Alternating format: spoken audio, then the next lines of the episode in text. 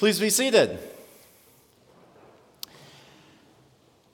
It is advising day today, and you could almost call advising day a day off if it weren't for the fact that we had to spend the day thinking about the worst subject, and that is the future, the horrible, horrible future. Now, it's intimidating. You could almost call Advising Day Hyperventilation Day because you have to think about things that are coming up in your future and make plans for them when they may not be particularly comfortable situations. I mean, you might be coming in to another semester and you're planning out the classes that you are going to be taking uh, in this coming semester, and you know that this class that maybe you've been dodging and avoiding uh, is coming up, and so you give yourself two classes that you really want to take in order to alleviate some of the pressure of having to do that other class. Or maybe you are on your way out the door from Bethany and you are heading in to a brand new career.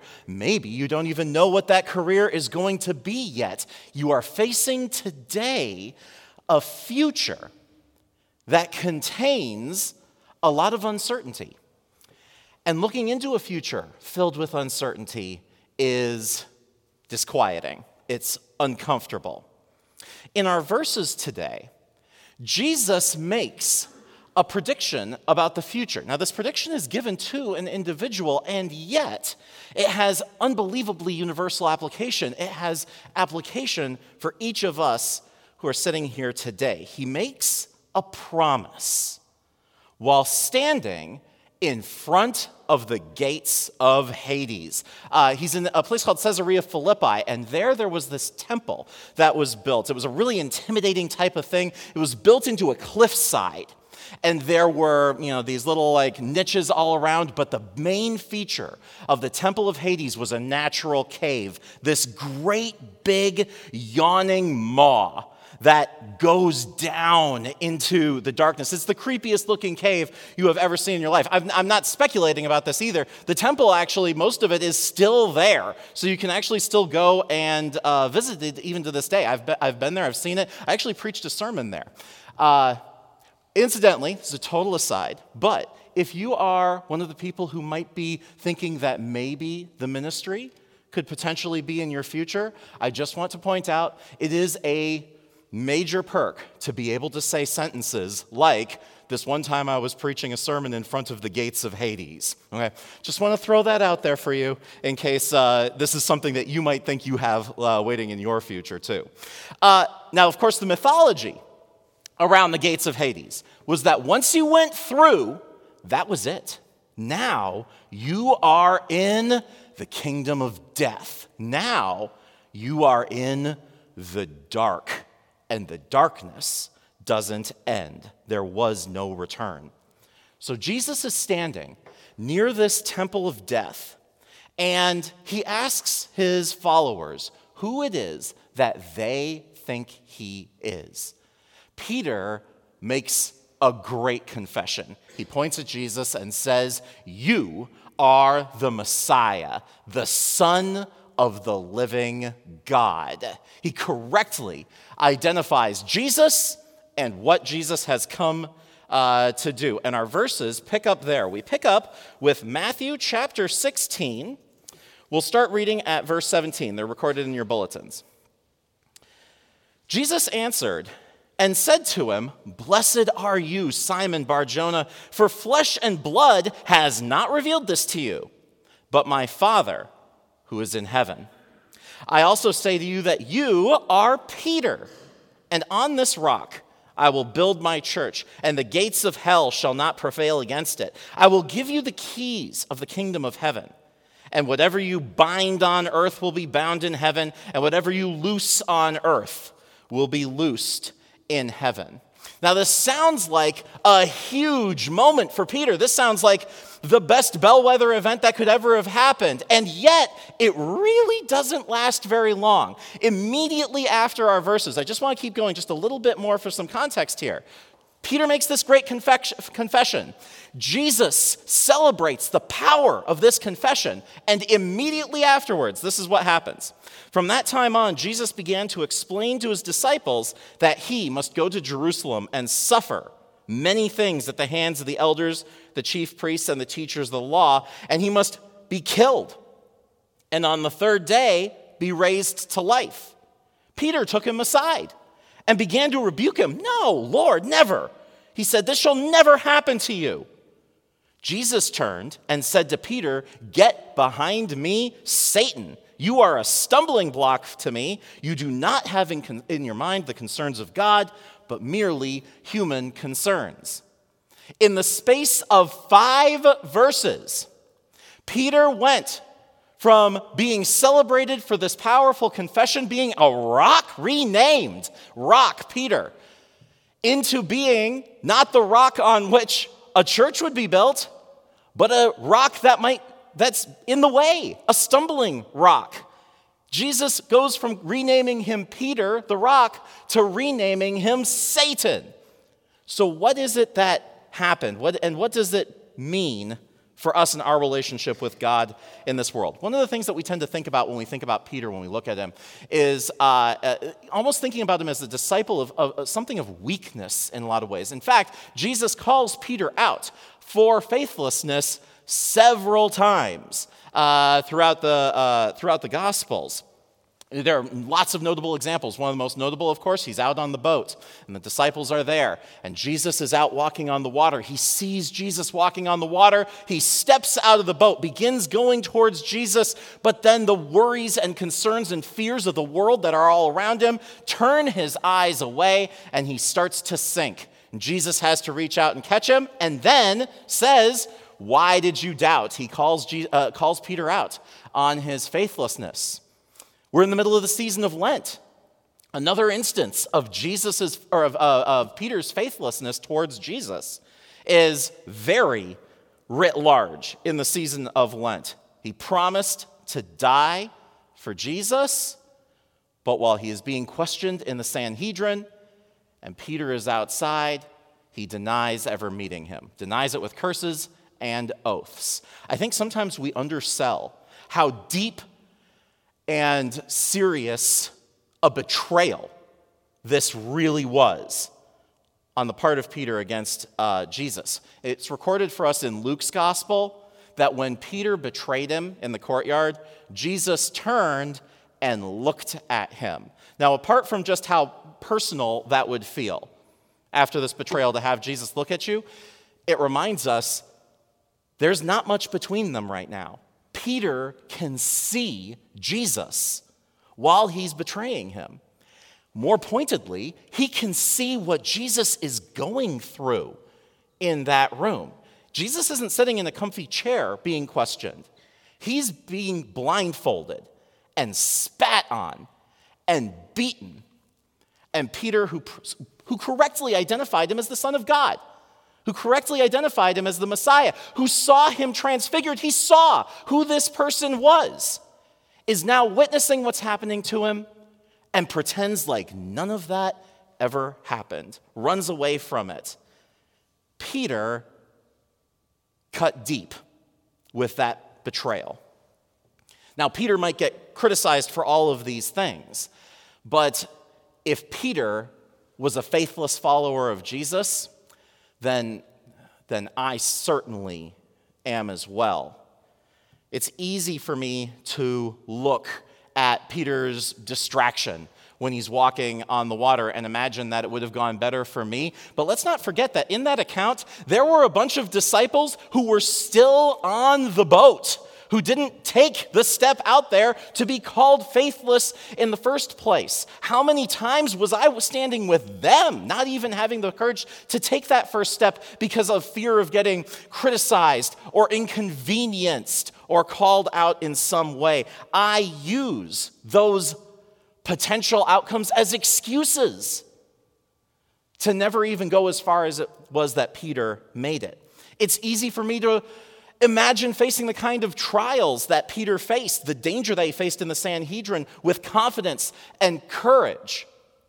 And yet, he's at the Sanhedrin where it's dangerous for him. I am at Bethany Lutheran College in the United States of America. There is literally no place on planet Earth which would be friendlier or easier for me to live the life of faith that I know I ought to, to stand up for my Savior, to do what is right.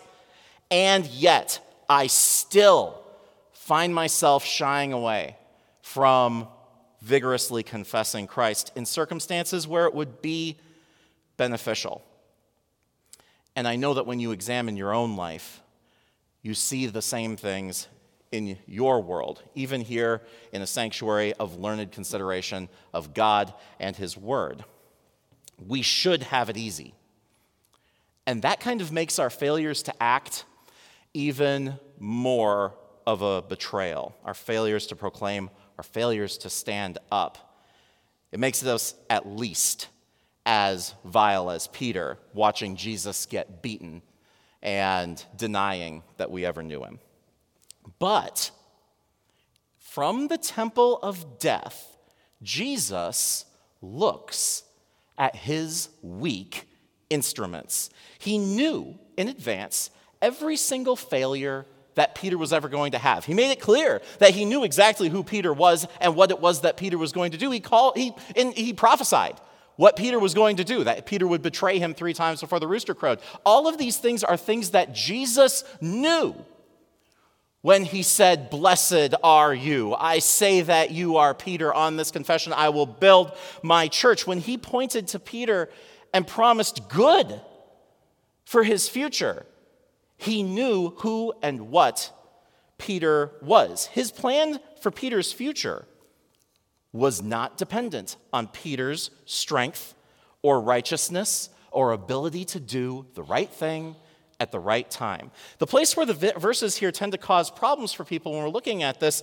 is when they're misinterpreted as being primarily about Peter, which they're not.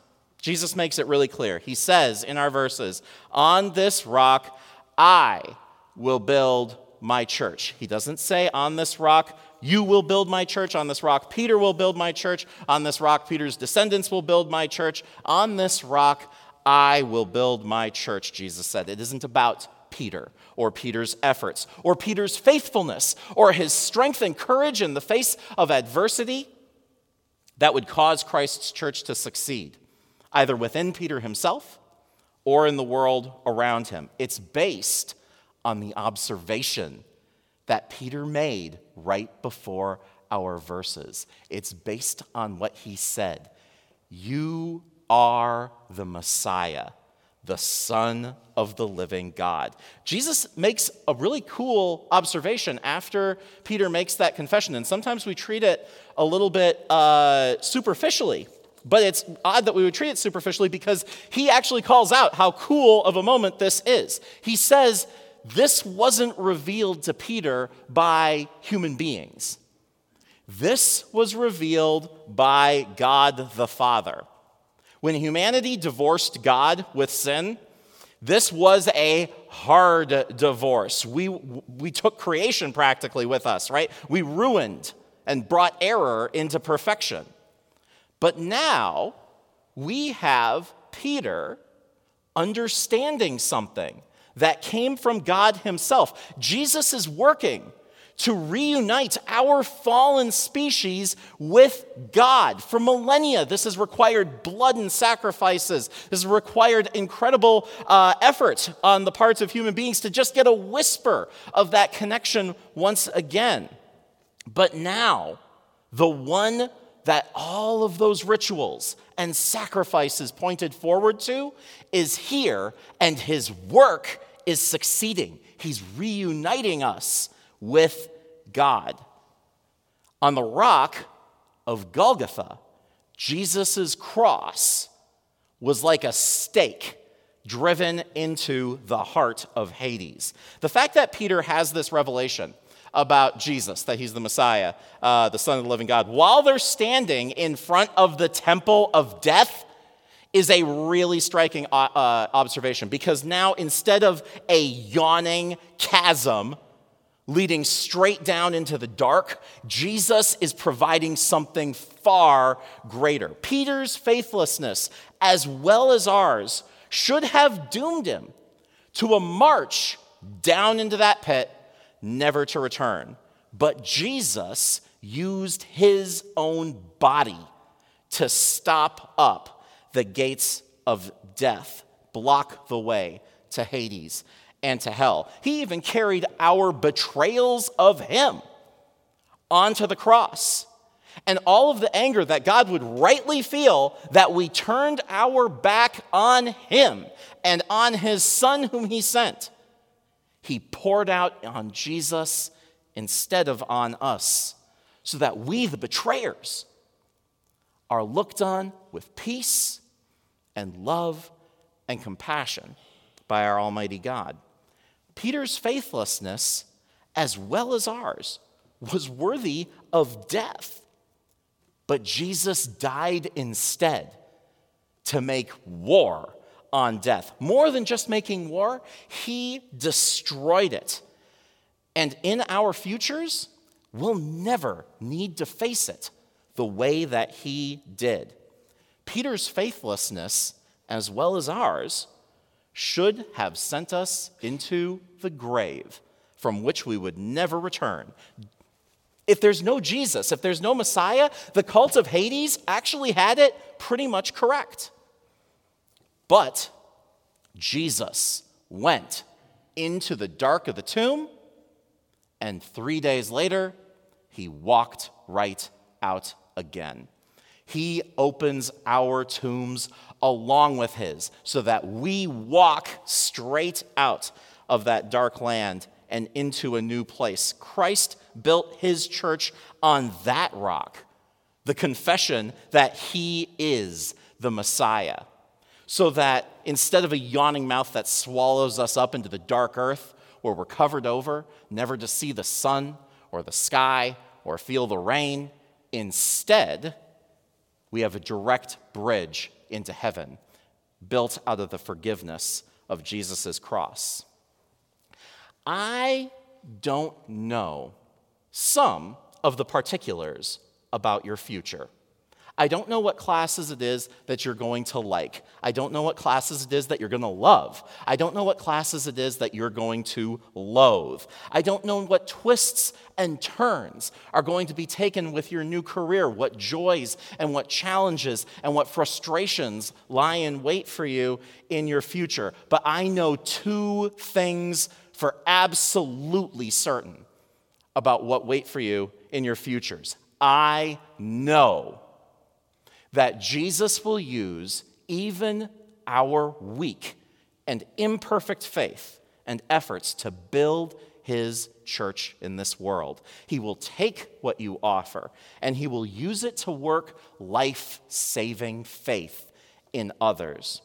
And I know that no matter what joys or difficulties or triumphs or tragedies this world offers up to you, that you have a home destination beyond this world of peace and joy and life eternal, built by the one who established his church in you. Your plans can revolve around the certainty of the future the Messiah has secured for you. Amen.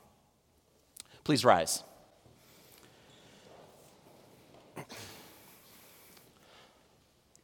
Lord God, we thank you for the sacrifice of your Son on our behalf, by which you opened our tombs and granted to us life eternal. Construct in our hearts your church, that we may also prove to be rocks that share your message with the world around us, opening heaven for all humanity. Amen.